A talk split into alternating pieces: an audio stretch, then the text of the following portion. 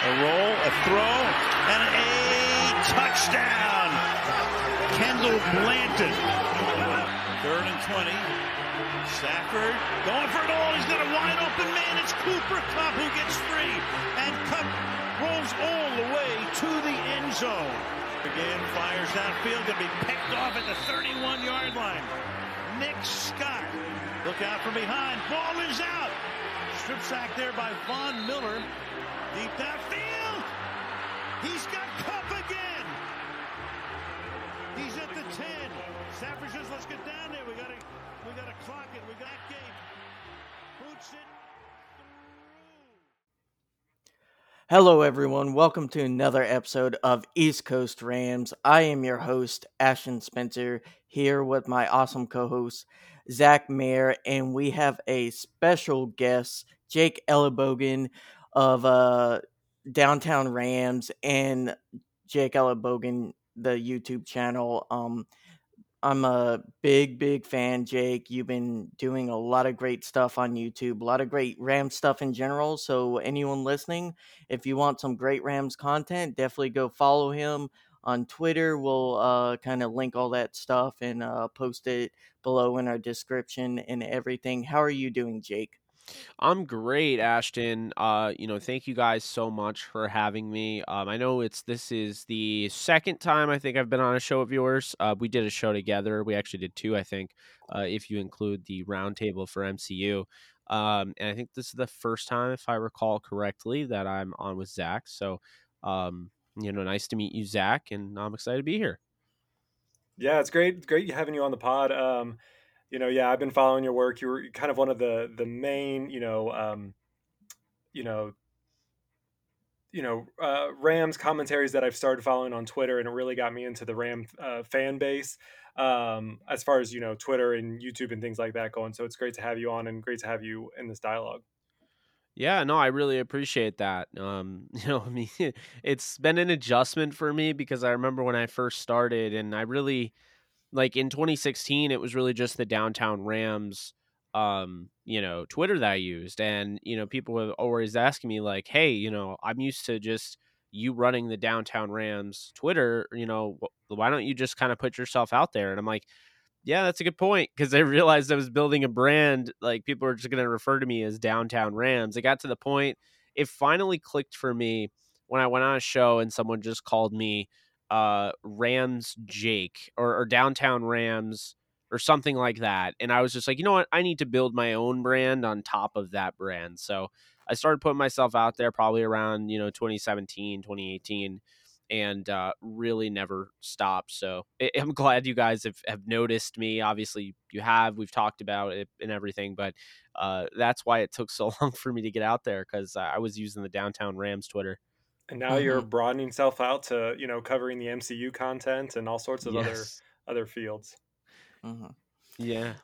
Yeah, so uh, let's go ahead and start covering uh, game highlights. We'll then go into the offense and defense, and we will uh, kind of preview next week NFC uh, title. Uh, wow, it's it's been a crazy year, but even more than that, this was a crazy game. Um, going into the first quarter, basically the Rams uh kind of throwing out the Buccaneers.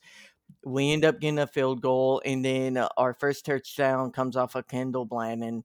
Like great plays by him, uh, just doing tremendous stuff there. Uh, we get a touchdown from Cooper Kupp, a complete bomb by Stafford. Uh, end up getting a field goal right before uh, uh, two minute warning. Uh, we even get that interception from Nick Scott after that. Uh, get stopped at the goal line by a Cam Akers fumble. Third quarter, we get a touchdown after a few three and outs by the Bucks, and then the Bucks start just coming back. They start with a field goal, then they get a touchdown by Leonard Fournette.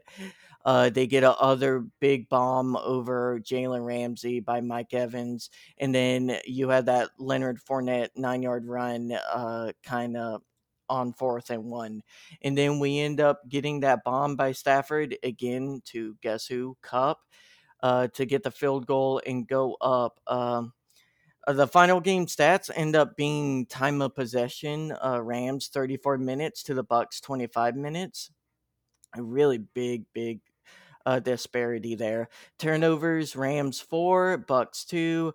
Uh, total yards: Rams 428 uh, the Bucks 359 and first downs Rams 24 Bucks 20 um, what are your guys' general impressions this was a hell of a uh, roller coaster ride at least for me uh, you you wouldn't want to see the heart rate monitor for me uh, while watching this thing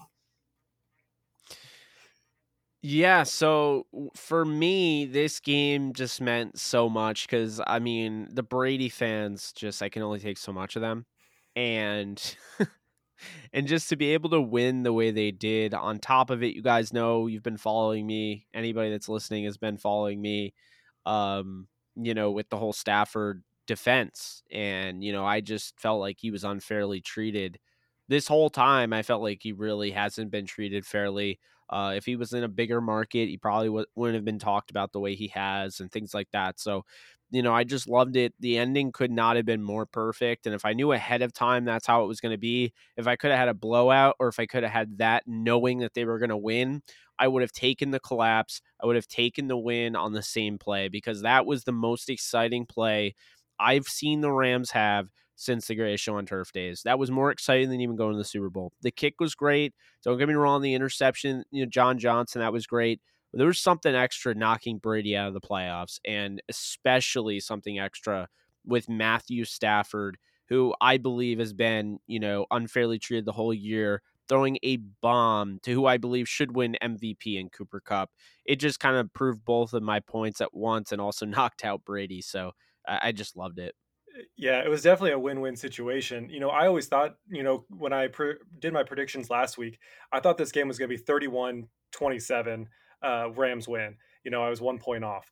Um, you know, I really thought this was going to be a close game. I wasn't expecting, you know, the Rams to kind of be, you know, blowing it out of the water, you know, in the first half. Um, but I knew Brady was always going to fight back, you know, going into that second half. Um, but man, I, I think this that's what the team needed. They didn't need a blowout win um, against Tom Brady because I feel like that could have left maybe um, a slight bit of cockiness going into um, the 49ers game.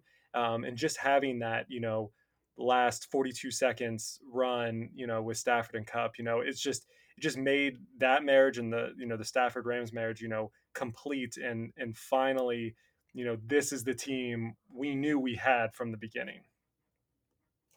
Yeah, it's a little amazing how much like some casual NFL viewers will not realize the small little great things that Stafford has done, especially in the last two weeks, to really keep us afloat and keep us winning these last two matches.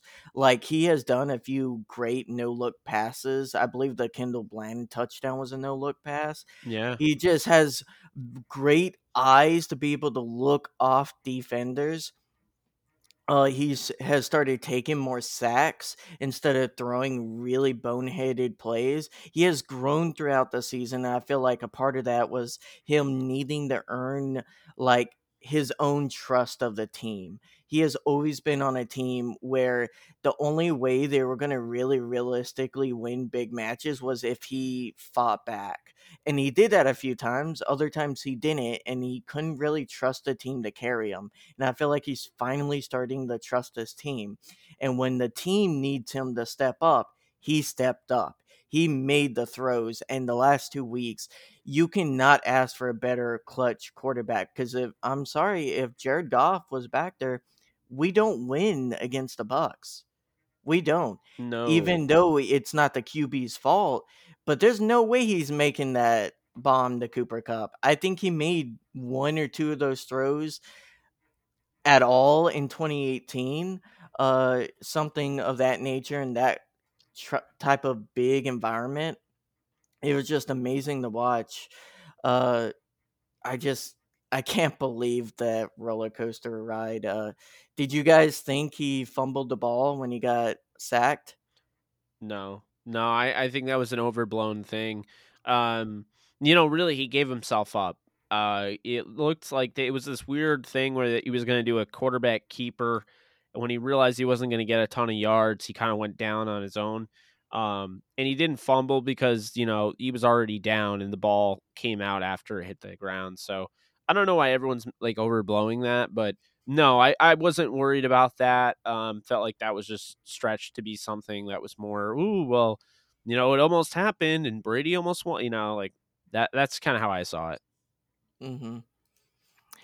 Yeah, I think it's just funny how going into this game, it you heard all about Tom Brady, and let's be honest, Tom Brady played a very bad game, uh, at least until the fourth quarter, which he was good, but then again, how many times did he get the ball in the half field, like halfway through the field? He didn't have to make full complete drives against our defense, and that's where I disagree with anyone who tries to say like, "Oh, your defense wasn't good. You gave up 27." I'm like, "Yeah, they only gave up 27 when they had four fumbles." Like it's actually quite amazing like very remarkable how well Morris's defense held up against a Buck offense that wasn't only surging but also was getting help from various players on our offense and uh, just credit to them. I think the only bad play was Ramsey getting beat and you know that doesn't happen often if ever. Yeah, no, I, I agree with you there. I mean, really, you know, when it comes down to with, with Jalen Ramsey, is that he actually had to kind of pick up the slack because Darious Williams really struggled in this game. Um, you know, I think you probably saw it on Twitter. I pointed out that you know Darious Williams needs to do a better job on that play, the fourth run, the fourth down run by Leonard Fournette. You know, he needs to be able to set that edge, and you know he is the guy there. And when he, I don't know really what he was doing. Um, he allowed Fournette to uh, you know, break that edge and uh, you know turn the corner and score a touchdown. It really put Nick Scott in a bad position. Um, you know, he was getting you know worked by Scotty Miller, and uh, because of that, you know, you had to have Jalen Ramsey kind of come over and, and help him out. Um, so you know, it, it really changed the way the Rams could defend and. Uh, the hope is that you know Darious Williams really bounces back. I'm not really worried about Ramsey. Just a bad play where you know, unfortunate Great throw by uh, Brady. Got to give him his credit there. Um, you know, he's got Evans in the hip pocket.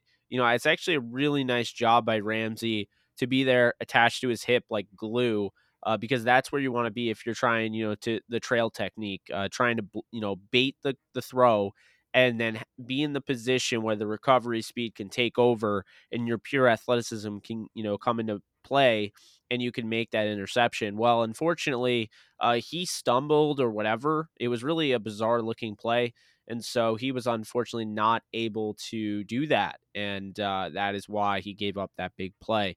Um, so that was that. But I was more, way more concerned with Darious Williams because he, he was just not very good on uh, Sunday when he needed to be.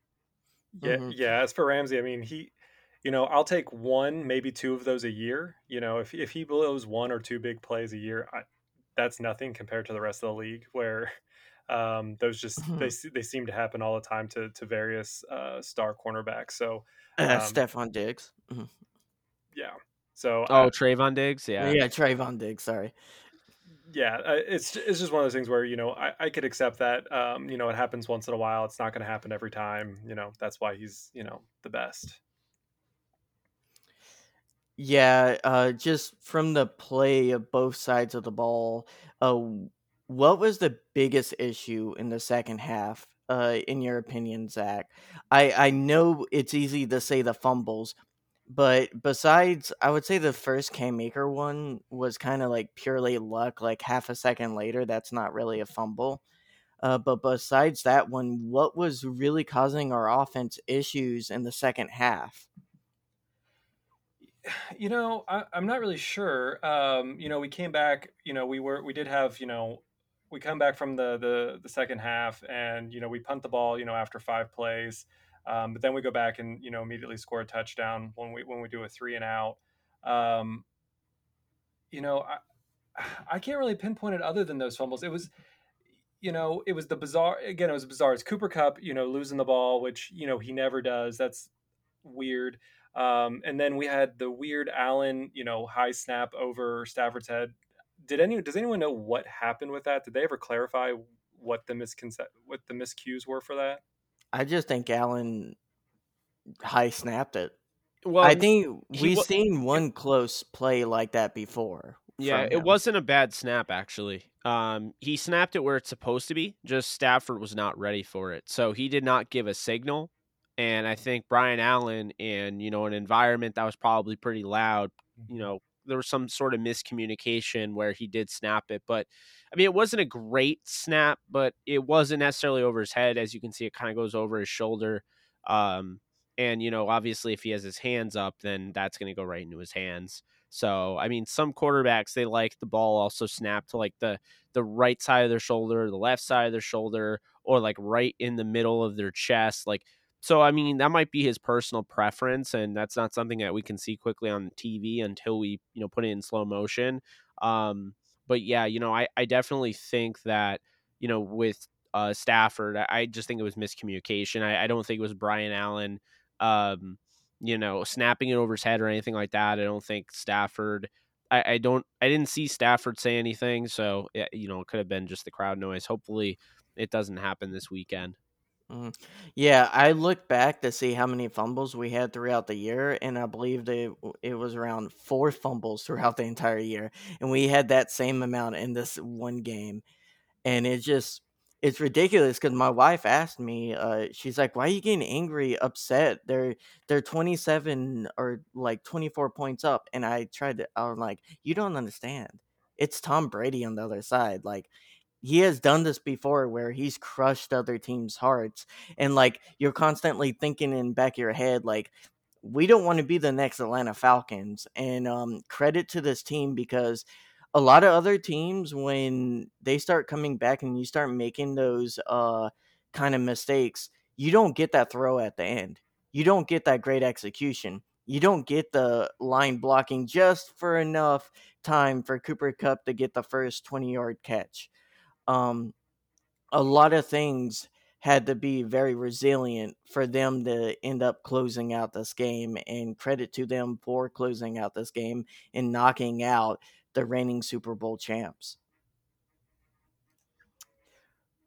All right, guys, uh, let's go ahead and kind of move uh, directly into the offensive and defensive highlights. Uh, Stafford ended this game with 28 of 38 for 366 yards, uh, average of 9.6, two touchdowns. He got sacked twice for 11 yards, um, 121 rating, QBR is 67. Uh, it, eh, do either you guys want to touch on more like Stafford's performance? Um, well, yeah, I mean, I think, you know, what was really incredible about Stafford's performance is that he went up against a defense that for the first time all year was fully healthy. So you can use the excuse that, oh, that well, they don't have, you know, they're not gelled, they haven't been together for a while. I would use the opposite. I think that they would be a lot better than what we've seen. They've really been just kind of, you know, putting the pieces together, just trying to find anything that works. Um, and nothing's really worked all year for them. They've given up a lot of yards, but Stafford not only went up against their, you know, them at full strength on defense, uh, but he had to throw the ball without any semblance of a running game. I mean, you're, you're talking about 20, uh, you know, 24 carries for Cam Akers uh, to go to 48 yards. That's two yards per carry average they really just did a nice job. They sold out to stop the run. And, you know, with no run game to speak of, Matthew Stafford, you know, his job was harder and he still was able to make the throws necessary, took advantage of the blitz, um, you know, the the zone uh, blitzing and things like that. So, um, you know, I definitely think Stafford deserves a ton of credit. This was a otherworldly performance on the road, hostile environment against one of the greatest to ever do it. And I just can't stress enough how impressive it was and how wrong some people truly were about this quarterback. Yeah, definitely. You know, Stafford had a perfect game, and you know, within the last two weeks, um, you know, with you know, with no interceptions, um, coming out pretty clean.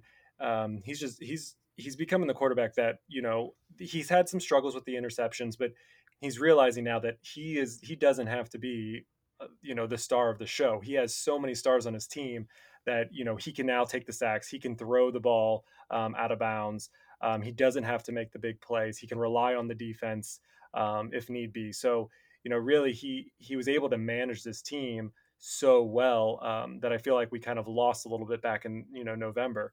Um, so you know, I, I think he did a great performance. Um, I think uh, McVay really schemed a good good game. Um, you know, minus the fumbles, which obviously the coach can't control that.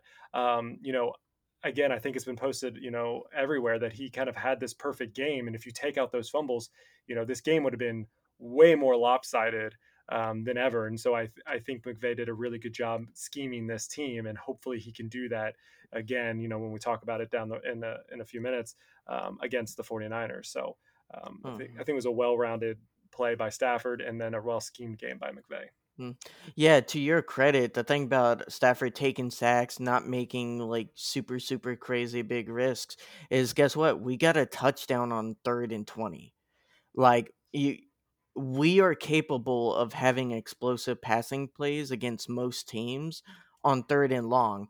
Now, does that mean you want to always be in that situation? No.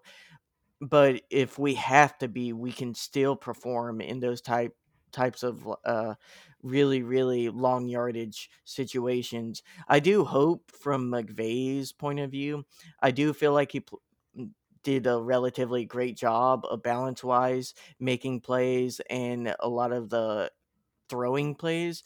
I kind of wish he got more creative in the run game and not just a lot of up the gut runs because it wasn't working.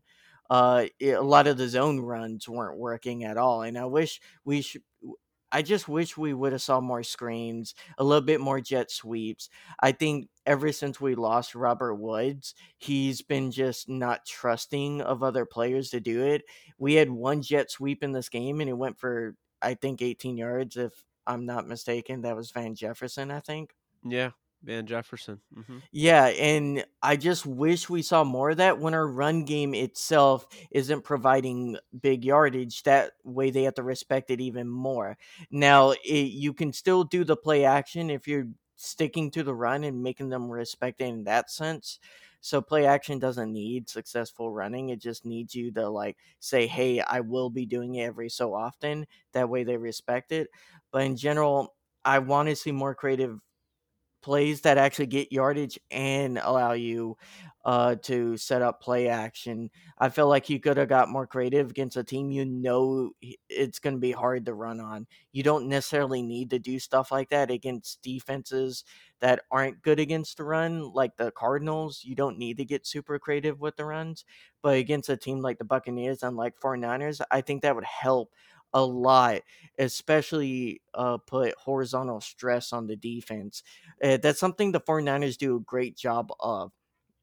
Especially if like down the gut running isn't working for them, they'll do a bunch of different weird, crazy things, especially with Deebo Samuel. And I feel like we have the players to mimic a lot of that stuff. Uh, and I just feel like it, it could help out a lot more. Hey, hey, Jake. So what what do you what's your insight on you know why you know we've had Sony Michel um, for this whole season and he's been super strong in December. You know, I know Cam Akers is healthy; he's back, and you know we want him to have majority of the carries. But 24 carries versus Sony Michel's one. Do you have any insight on maybe why McVay went so heavy-handed on Cam Akers for this particular game, especially in the second half? Oh yeah. Well, I mean, you can see he's just one away, right? You know, he's just one carry away from breaking one. And when you put in Cam Akers, you're banking on that big run because I'll tell you right now, um, Darrell Henderson probably is the more, you know, efficient back if you look at the stats uh, than all three of them. But you know, when you look at what Cam Akers brings to the table, he has the most 20 plus yard runs of any running back that has been on the Rams in two years. So, you know, that's the thing is that they're hoping that he, with, you know, a, you know, he springs one. And with eight, you know, with Michel, we saw the 30 plus yard run against Arizona. That saved his day. For the most part, he was very uh, unappealing. And, um, you know, I think he's just fallen kind of out of favor in the sense now that you have Cam Akers back and potentially uh, with Darrell Henderson right around the corner. I mean, you know, guys, right now the way we're you know looking at it, I mean, it, it's uh, it's something where you know you're looking at Akers. Um, this is somebody that obviously succeeds in the longer runs. Michel doesn't have that burst, and keep in mind, Michel has the same exact injury uh, as you know Todd Gurley, the same knee ailment he's dealing with that arthritic knee. I think a lot of people don't realize that or forget about it. But um, you know, Michel's a good running back, but he's more of a short area guy. Um, you know, fifty five percent of his runs are three or fewer yards gained. Um, whereas you look at Henderson is 52%, four or greater. Uh, Cam Akers, 57%, three or fewer. Um, but Cam Akers leads both running backs in 20 uh, plus yard runs. And, you know, I just think he's the more explosive back. He's by far the best uh, receiving back on the roster. Um, you know, Henderson's the best pass protector, and I think the the most powerful back. Even the fact that you know they they have the same size, him and Akers um, would be Sony Michel. That's just the way he runs. Um, you know, I think Akers is more of the complete long term option. Uh, so they are, you know, obviously interested in that. Um, Michel also is on a contract year, so um, you know, there's a chance he doesn't get brought back. And keep this in mind they game planned before this season the the idea of Cam Akers was going to be in tandem with Darrell Henderson. This is somebody that they traded up to get. Since Akers has come back, Henderson's been hurt, and so that kind of doesn't work well with their plan. Um, so obviously Henderson could be back for this game. I just think really what it comes down to is if Sony Michel was running the way he did against Minnesota, and they took him out for Cam Akers and they played him, you know, had him 24 carries, it would be a different ball game. But I don't think Sony Michel was going to do much better uh, because the Tampa Bay Buccaneers they just flat out sold out to stop the run.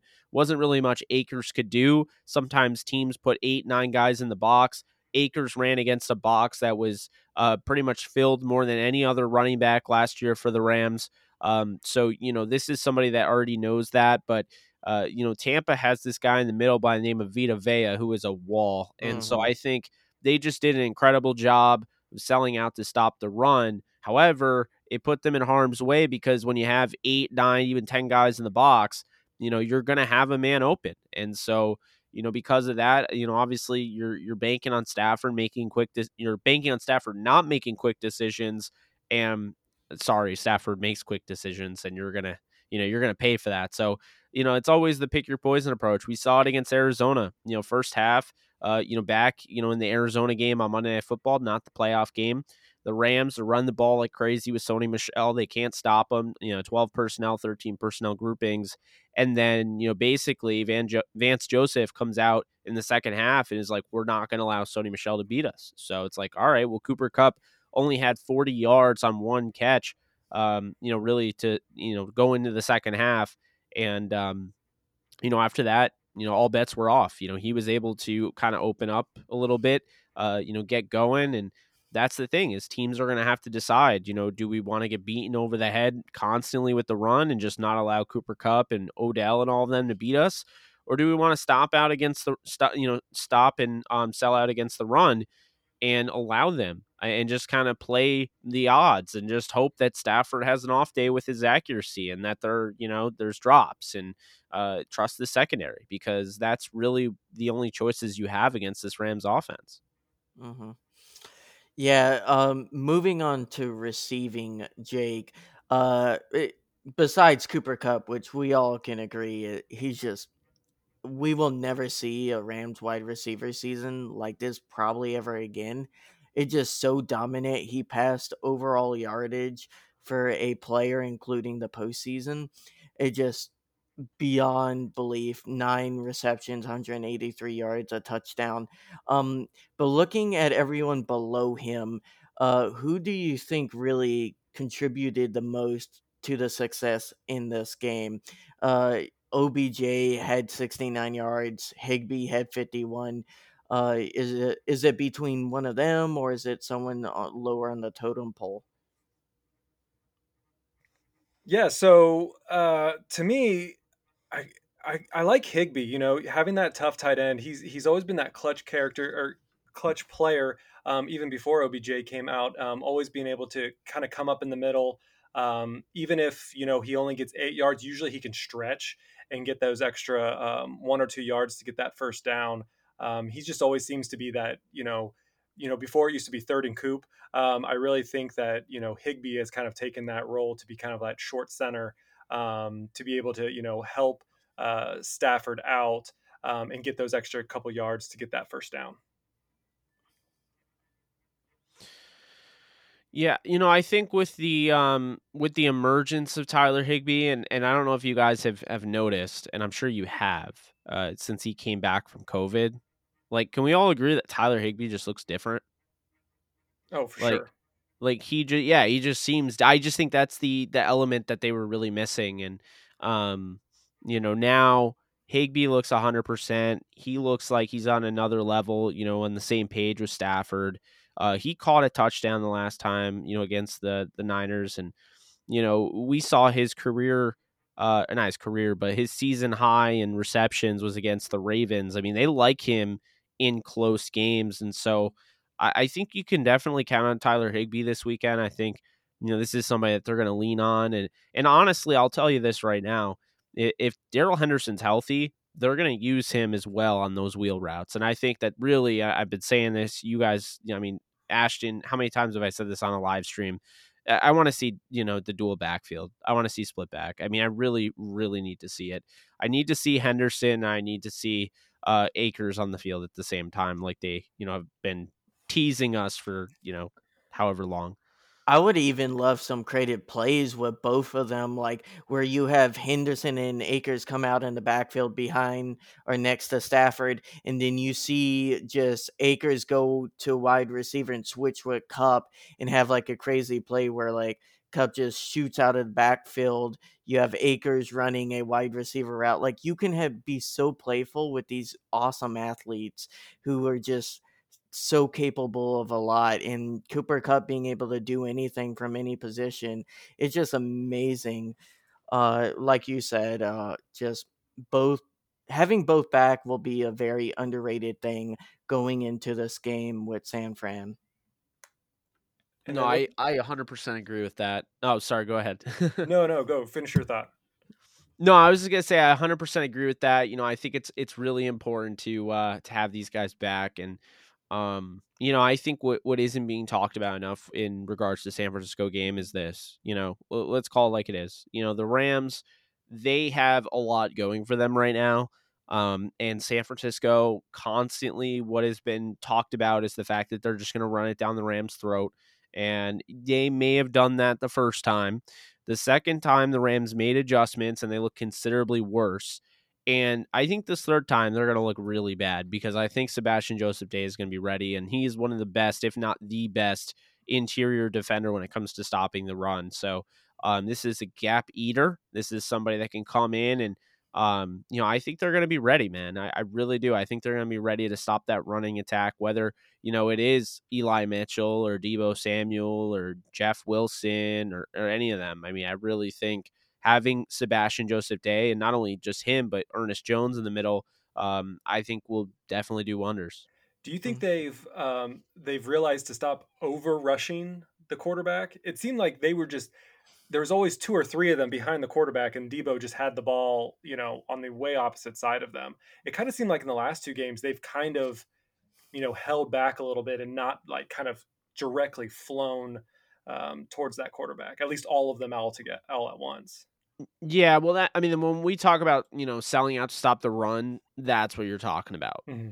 You're you're basically playing. It's like playing contain instead of you know trying to penetrate. You know, and I think, I mean, when you look at it, hey, um, you know what it comes down to, very very simple is that when you're able to to penetrate and you're able to get into the backfield and make plays and, and things along that nature um, you know, it's great. But there's always, you know, there's a pro and a con to everything you do. And if you're going to constantly have Aaron Donald try to, you know, go through the middle and, um, you know, try to make some contact and, you know, push some guys over, um, what you might find is if a guy slips Aaron Donald, you've now just kind of carved out a path mm-hmm. for the ball carrier. And so, you know, I do think the greatest example I can give is do you remember when uh, the Rams went up against Ezekiel Elliott and the, uh, the Dallas Cowboys 2018 divisional round. um, how you know everyone's talking about how Ezekiel Elliott is going to run all over this defense, and what they did in that game is quite simple. They sold out to stop the run. They did not care who Ezekiel Elliott was. They did not care necessarily about getting a ton of pressure on Prescott. They stayed. They contained their their uh, you know their gap assignments, and they just stayed and, and sold out to stop the run. They didn't try to over pursue. They didn't uh, you know try to um, you know penetrate through the offensive line the way that you would. Um, they really sold out to stop Ezekiel Elliott, and it ended up working because on the flip side, the Rams ran over 200 yards. I'm not saying they'll do that this time, but um, you know, I, I think that's kind of the approach that they'll have. Well, uh, we were me and Zac were listening to a few other Rams podcasts, and they threw out the topic of Noteboom or Whitworth at right tackle. Clearly, Noteboom had a great game. Um, I believe he only allowed one pressure. Um, Whitworth himself, he has been getting a little bit older. Um, I think he's kind of sensing that he wants to be back for another year. Uh, Jake, which one are you exactly leaning towards? Because Whitworth does come with a higher cost, and we could possibly lose Noteboom in free agency if we don't try to nail him down. And he's been a good, good backup for us for a while now. Yeah, you know, I think Noteboom needs to be brought back. I mean, you know, I think really what it is is as much as we love Whitworth, we need to, you know, kind of realize Noteboom is the future, you know, and I think there's a chance Whitworth does retire. I think there's a chance he also stays, but I'm pretty, you know, I'm feeling pretty confident he's gonna end up, um, you know, I Whitworth is gonna end up uh, retiring, and you know, regardless if that happens, you know, I really feel like Noteboom is the guy and they might have to move Whit to guard. But um, no, Noteboom is has been unbelievable when asked. I mean, they they needed him in a big way, and he came through against a veteran in Jason Pierre-Paul that has been so explosive and so dynamic and so disruptive throughout his career. It's all you could ask for, really. And uh, it really goes to show you, you know, the Rams made the right move when they selected him in the, in the third round um, in that 2018 uh, draft class because it may not have been the sexiest pick, but man, was he important uh, to even get to this point in the playoffs. It, it, you know, if he, you know, crapped the bed for lack of a better term, I mean, we might not even be talking right now about this team going to the next round and playing uh, this Sunday. Mm, and all credit to the Rams front office because I know a lot of the fan base was giving them a lot, a lot of crap for basically not drafting a lineman. Um, it was a constant talk of the offseason was oh, will they draft a lineman? When will they draft a lineman? And when they didn't, the entire, almost not the entire fan base, but a lot of the fan base freaked out. And they're like, the we don't have a great line. And guess what? The front office stuck by them. And they have turned out to be right. And a lot of the fan base turned out to be wrong. I know people still wanted Creed Humphrey. I wanted Creed Humphrey. And Creed Humphrey is a great player but you don't know that beforehand. And ultimately, they know what they had in the players they already had. And it has turned out to be a success. I mean, their line has been top five all season. They've only had really one bad game in the Tennessee game. Uh, besides that, you can't ask for a far better line, and they all across the line have been very consistent. Uh, you could say we haven't had like a top three lineman or top four lineman, but overall, it's just I think people need to apologize to the front office, and they know what they're doing, and they got a great hire in the offensive line coach, and I don't know, I'm just impressed by the fact that they stuck by him. Uh, Zac, do you do you think that was the right move to stick by lineman, or do you still think we should have got Creed Humphrey? You know, I, I like our O line. I you know I think it's great. Um, you know I always do. I am always concerned about you know uh, not looking to the future. I mean I knew you know Whitworth is going to be retiring. You know whether it's this year, you know possibly next. You know from the beginning of the year. Um, but just having some depth that I felt like we were lacking a little bit of depth. Yes, uh, you know we have Noteboom, and he, he's fantastic and Um, you know, he's definitely a good replacement for Whitworth. Um, but I was still concerned because you never know these week to week games. You're, you're never never sure if you're gonna you're gonna lose, um, you know, one or two offensive linemen. Um, so you know, I I still think I rather them have picked up um, an offensive lineman than a wide receiver, but um, you know that that story's already been told. Mm-hmm. All right, guys, let's go ahead and move on to defense. Um, not much to say about this defense. They had a great game. Three sacks, two by Aaron Donald, one by Floyd, a Nick Scott interception, Von Miller getting a strip sack in his own recovery. Um, you we did talk earlier about Ramsey getting beat, but uh, there are a lot of moments in this game where the defense really rose up, and only a few I can think of where they failed. Uh, you had Troy Reeder missing a tackle on Fournette that could have ended the game. Um, but it's hard to be very critical of them, at least from my point of view, because they got put in very difficult situations where you're asking them to completely bail out a few offensive players having butterfingers. Um, and overall, it, just great job Jake, what was the key to this Rams defense eventually just holding the Bucks to 27 even with four turnovers, which may I remind people Tom Brady is 49 and 0 when his defense gets 3 or more turnovers.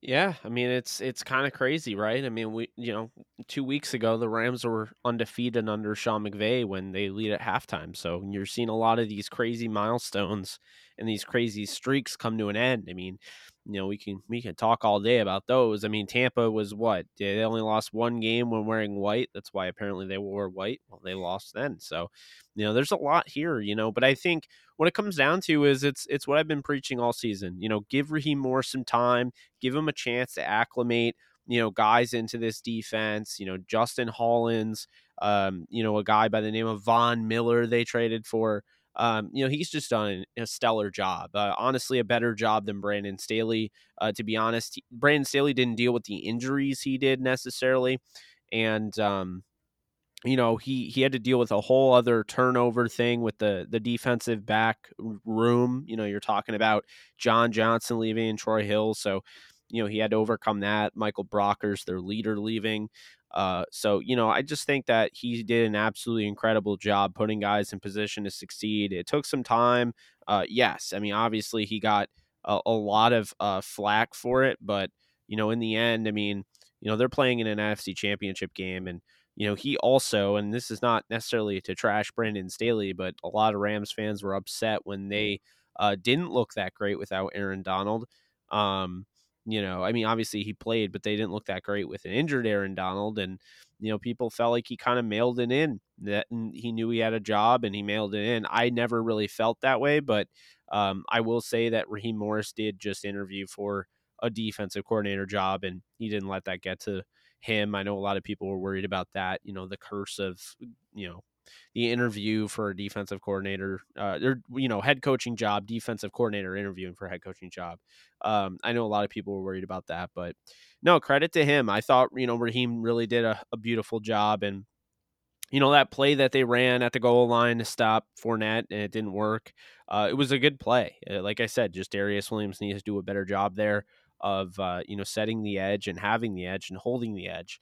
Um, but everyone did their job on that play. And, you know, I think we put way too much on the backs of these coaches. They do as much as they can, but at the end of the day, uh, these are grown men in the NFL.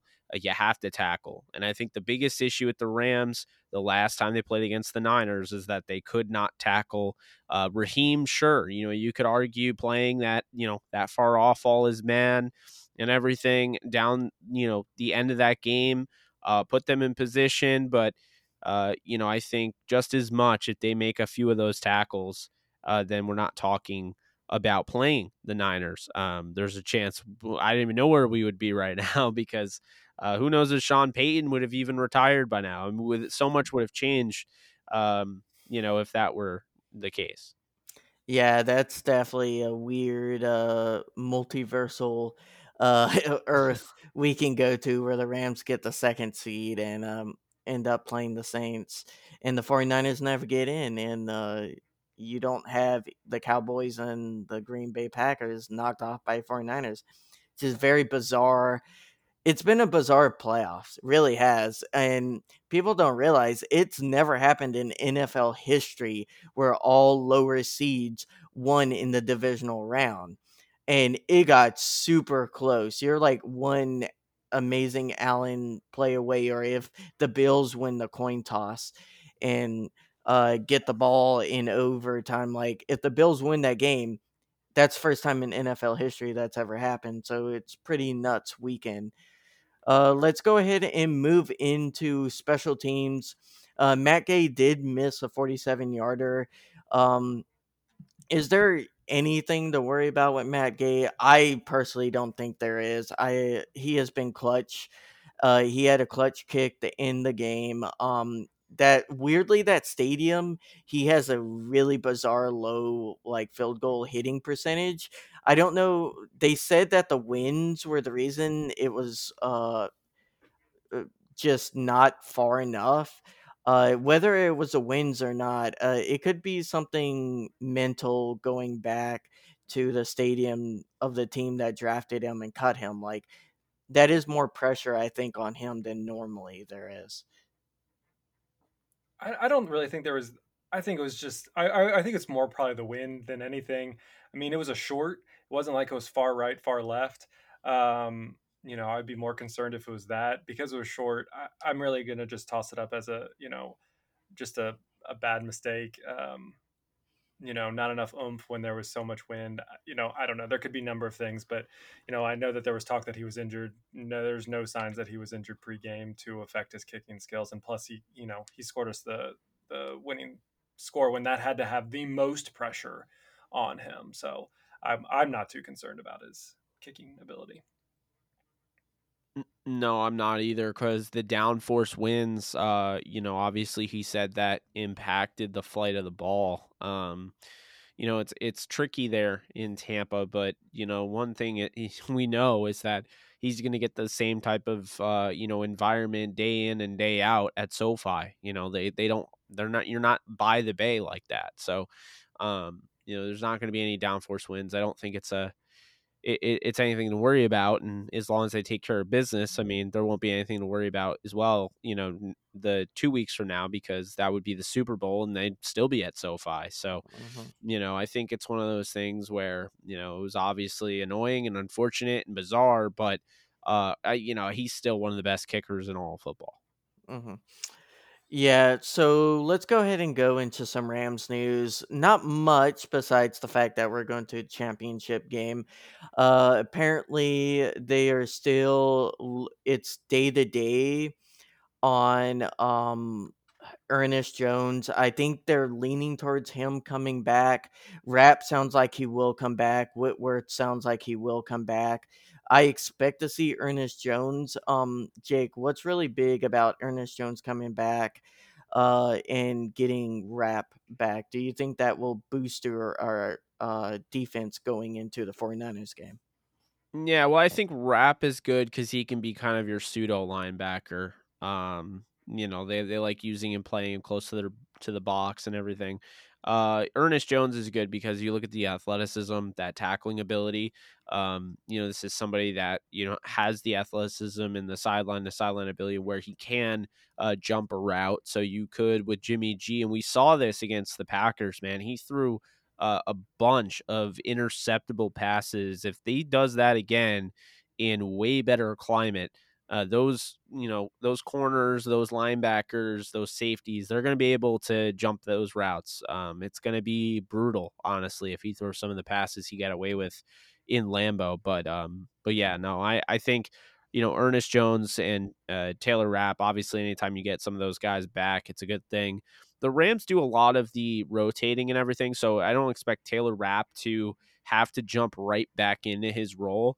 Um, they can kind of ease him back into it. And be honest with you, I don't even know if I would touch it because you know the way you know playoff Scotty is playing and um, Burgess and even uh, Weddle. You know, I'm not I'm not exactly too worried about uh, you know Taylor Rapp. I, I don't know how much he's adding right now, just because you know the way everything's going on. So they'll probably have him operate closer to the line of scrimmage and you know, be that guy that can tackle in space. But I don't know if they're going to put him out there in coverage or anything like that. That might be a problem. And then uh, Ernest Jones, I mean, it's kind of the same thing. You know, Ernest Jones, you know, you don't want to, you want to think long term with him. He's a third round pick. That's not a guy I'm trying to rush back if he's not fully healthy. And so I think they should be uh, somewhat cautious with him. I thought, you know, Troy Reeder and Travin Howard did an outstanding job in his absence. Um, so, you know it's one of those things where if you're in the the grind and and you're in the you have this momentum and, and this flow um I, you know it's almost better to not screw around with it but i think they'll ease those guys back into it and if they win uh, this sunday then they'll be able to come back full strength and ready to go and probably start with a whole game plan planned around those guys uh, for the super bowl so that you know mm-hmm. so yeah do we, so do we think that troy reeder will be the signal caller again I would assume so. Yeah, I mean he's done such a great job. Mm-hmm. He really does not get enough credit.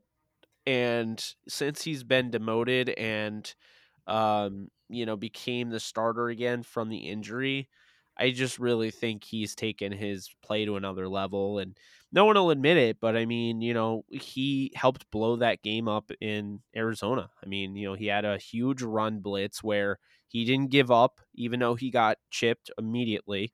Uh, he fought through the chip, forced the um, play on Kyler Murray, and Kyler Murray tossed it up there like it was nothing and got picked off by David Long and mm-hmm. absolutely broke the game open. But, you know, he's played very well down the stretch. And that's all you can ask for out of a, you know, a linebacker who's really just been Johnny on the spot uh, since they got him as a UDFA out of, uh, you know, Delaware.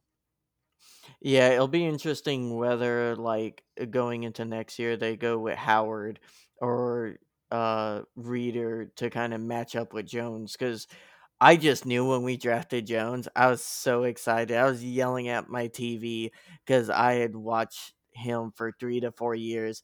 And when you watch that type of talent, you just know he's going to be next level in the NFL and uh, hopefully if he's healthy he gets some good playing time and if he's not he can rest up we get the w and he can make his first appearance in the super bowl in his rookie year and i think that would be a great story for him and a great thing for the team.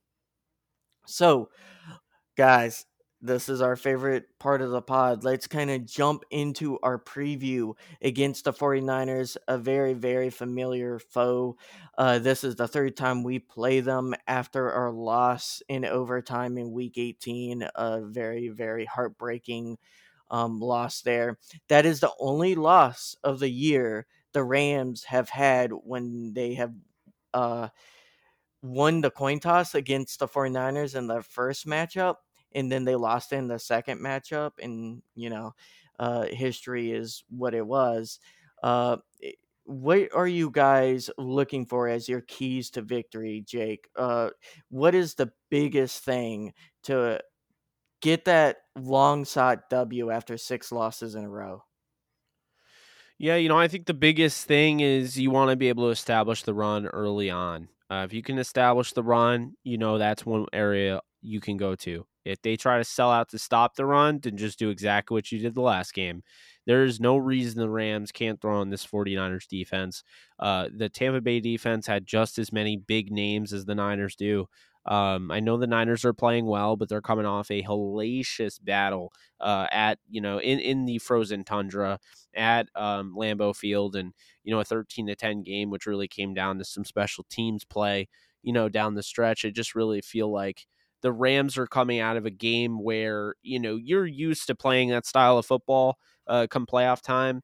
Normally, a West Coast team being able to be that physical on the road, uh, you know, in Green Bay, Wisconsin, when it's you know obviously it, it turns into heavy snow. Um, that's just not really normal. Um, but they didn't leave that unpunished. I mean, Deebo was we saw what Deebo was. I mean, he was hopping off the field on one foot, you know, and then you have Trent Williams come out with an injury. So those guys will all play, I would expect. I don't expect any of them to miss the game. Um, but they're not guaranteed to be 100%. So, you know, you want to be able to see, you know, attack that defense, be able to run the football. You have three different running backs and they can do three different things and they have a great, you know, great ver- variety of skill set. Um, so you got to take advantage of that. And then on top of that, you got to take advantage of the play action. Uh, they've just been such a great play action team down the stretch. And, you know, I think with Cooper Kupp, you can have a team want to bracket him, open up opportunities early on for OBJ, Van Jefferson, Tyler Higbee, you know, and then wait. And if they do continue to bracket Kupp, then just keep throwing to those guys. If they don't want to bracket Kupp after that, then now Kupp is probably going to be open. And, you know, even in bracket coverage, he's still somewhat open. So, you know, this is somebody that has really turned into, you know, the best receiver in the league. And, um, the best receivers in the league step up in these moments. We had Calvin Johnson go over 200 yards in his, the first round of the playoffs. Uh, he wasn't in many playoff games, so um, I, I, wouldn't put it past Stafford to really lean heavily on Kupp. and I wouldn't put it past uh, you know Kupp to end up having a huge game in this one as well. Mm-hmm. Yeah, for me, uh, you know, it's, definitely keeping that clean the the clean pocket for Stafford, um, keeping that offensive line, keeping those defenders off of him to give him time to to go through all his reads to find that best player to to get him to. Um, they did a really good job against the Bucks, um, and so I'm just I'm really looking forward um, to them to step up again um, against this uh, against this 49ers defense. Um, obviously, limiting the turnovers. Um, you know, I I think we've seen it in the last three games, even in the 49er games. If we just limit those turnovers, this game would be completely different.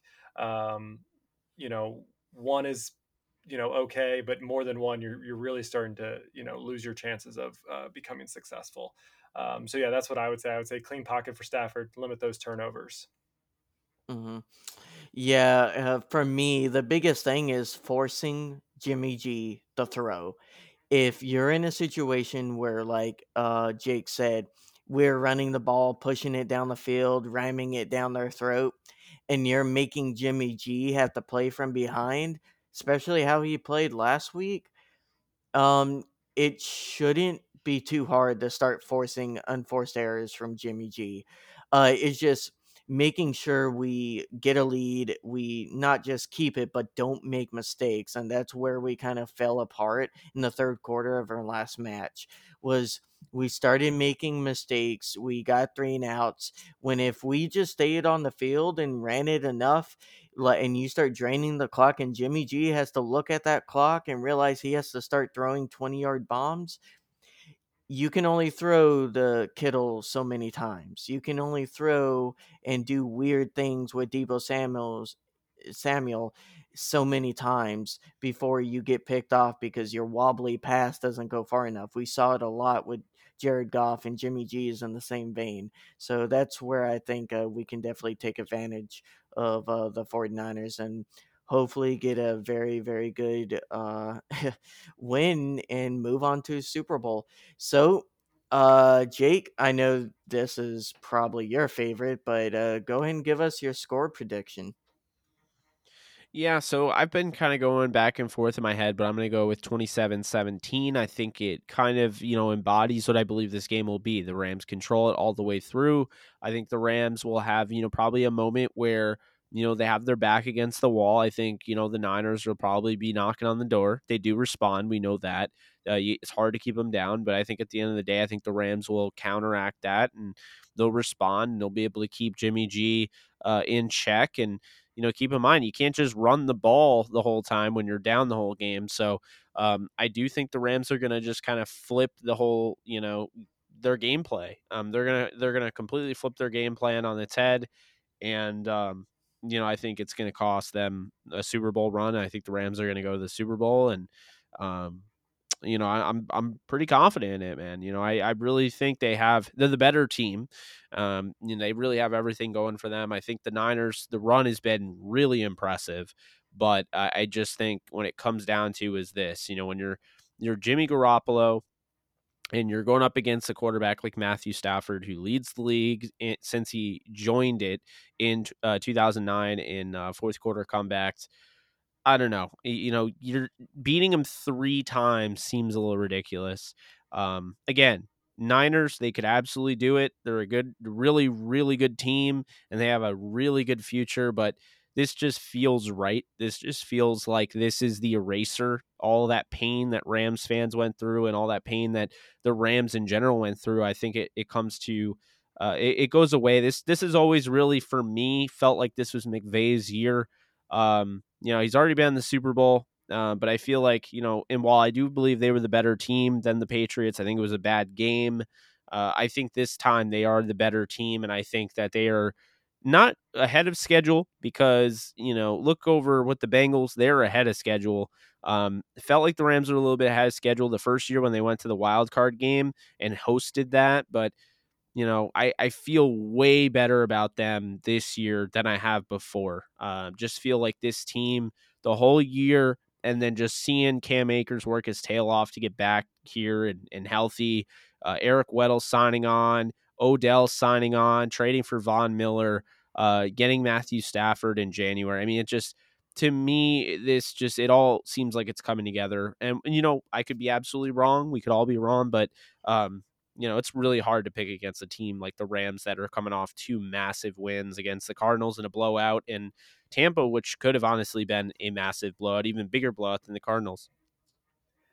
Yeah, you know, you, you said, you know, 20, you said 27 17. That's what I was thinking as well, but I'm not going to take yours. Um, but I'm going to go with, um, ooh, I think I'm going to go 24 17. Um, I, th- I think it's going to be a close game again. Uh, you know, I think this is the team. Uh, this is the team that we wanted. This is, you know, the quote unquote. I, I hate the term all in, but the Rams. This this team just feels different. It feels like you know bringing in OBJ and um, OBJ just adapting to this team, and you know, you know, coming from these these players that come up as you know quote unquote toxic, and then coming to this environment and then thriving and like having fun. You know, watching this team have fun on the field um, and off the field. It's it's it's a it's just that chemistry I don't see a lot in other teams.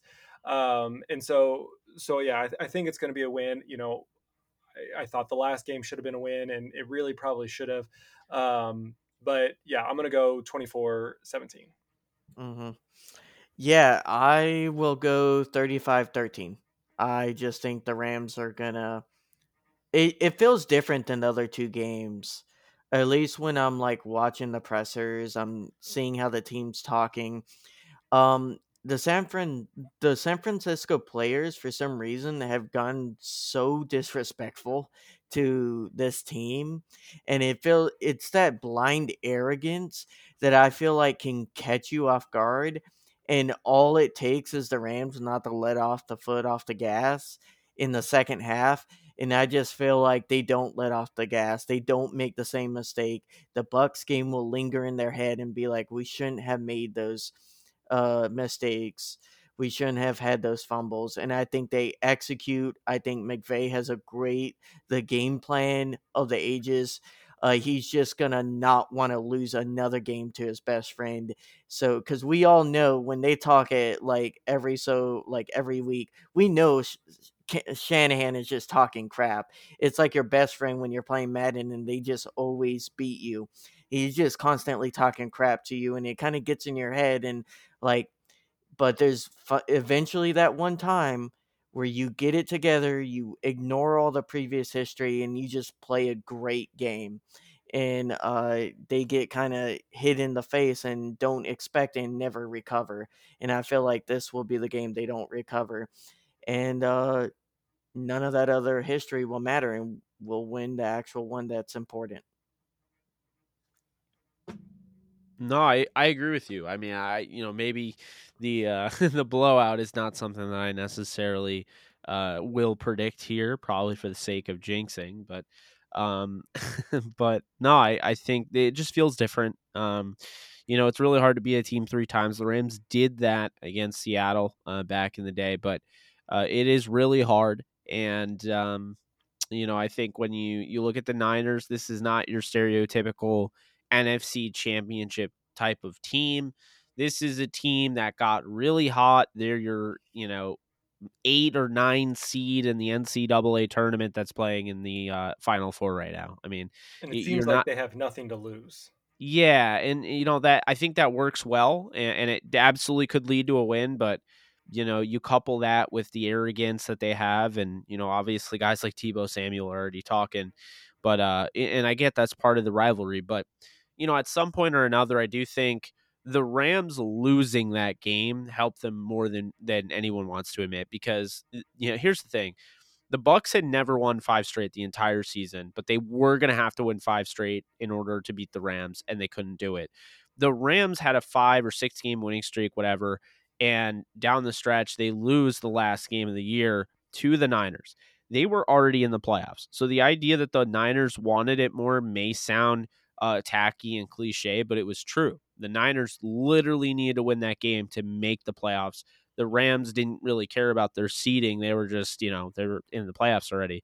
So then you fast forward and you look and you're like, well, if the Rams win that game against the 49ers and how important that game was and how big that game was, who's to say they, they wouldn't have gotten, you know, a huge letdown against Arizona, you know, or, or whoever they played. Um, because here's the thing, you know, and, and they probably play the Saints so who's to say with the Saints defense, you know, the Rams get all high and mighty and think that they're on top of the world after beating uh, the Niners for the first time, you know, in, in six tries. Um, they win that game, the Niners are out, and then they lose to the Saints. You know, I just think y- getting that last loss out of the way is definitely not a bad thing. And we saw it against Arizona, you know, the way they were able to just rally and just at no point give Arizona any sort of room to breathe. And really, they went into another team's house, the defending Super Bowl champions, and did it to them. They just had some freak incidents where you're talking four fumbles. One was a bad snap. Uh, one was, uh, you know, a Cooper Kupp who is super reliable and never fumbles. And you had another who fumbled twice. Who, I mean, come on, like he was at the goal line and he fumbled by hitting his head on, like his helmet hit the ground. I mean, you, you know, it, it's stuff like that. It took all of that and they still won. They're playoff conditioned. They're ready to be in any moment, and I feel like they can rise to that occasion, and mm-hmm. that's why I have them winning. Yeah, not not to mention, uh, I think it also helped with the play calling and the decision making from McVay at the end of the Buccaneers game. Like if we had won, let's say we win the coin toss and we win the 49ers game in overtime, I think there's a good chance that McVay probably takes the Bucks game in overtime. Uh, because like that's what he did with the 49ers game. He was like, okay, I'll just take my chance because he had a, a you know some time to make a few plays, call a few passing downs, and you could tell at the end of this bucks game, McVay was like, I am not doing that again. And same thing with Stafford and the entire offense. They were like, we are not going through an overtime loss and they willed themselves to go down that field and get that field goal. And uh, credit to McVay for uh, being gutsy and learning from his mistake in Week 18. And we'll see how we play in the championship. And hey, Zac, I hope we have another uh, uh, podcast after the week after. You know, got to keep on doing those podcasts if we keep on winning. For sure, for sure. I want to keep this dialogue going more and more. Um, but I think that's going to wrap it up for this week's episode of the East Coast Rams podcast. Uh, you can always send us questions and feedback to feedback at eastcoastrams.com or hit us up on Twitter. I'm at Zac Mayer. Ashton's at, at RamsFan Ashton1. And a big shout out to our special guest, Jake Ellenbogen. Uh, you can follow him at JK Bogan on Twitter. Uh, Jake, you want to tell him anything else? Any other promotions?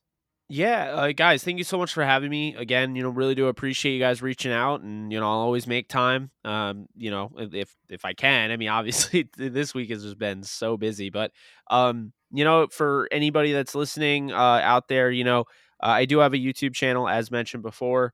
Um, pretty much have a live stream almost every day. We're going to be having all sorts of content. The Downtown Rams podcast is also on that channel. Uh, you can check out uh, our podcast, uh, the one I do with Alexis Kraft, on all platforms. And uh, we're going to be having all sorts of guests. We already have them lined up, uh, you know, for the draft. I mean, we're going to have a lot of draft prospects on. Um, you know, back to doing our thing, and we're going daily. Um, you know, we, we're going to become a daily podcast as well. Um, that will start after the Super Bowl, so really excited about that. But again, can't thank you guys enough for having me. Really do appreciate it. And, um, you know, I'm welcome to come on anytime, man.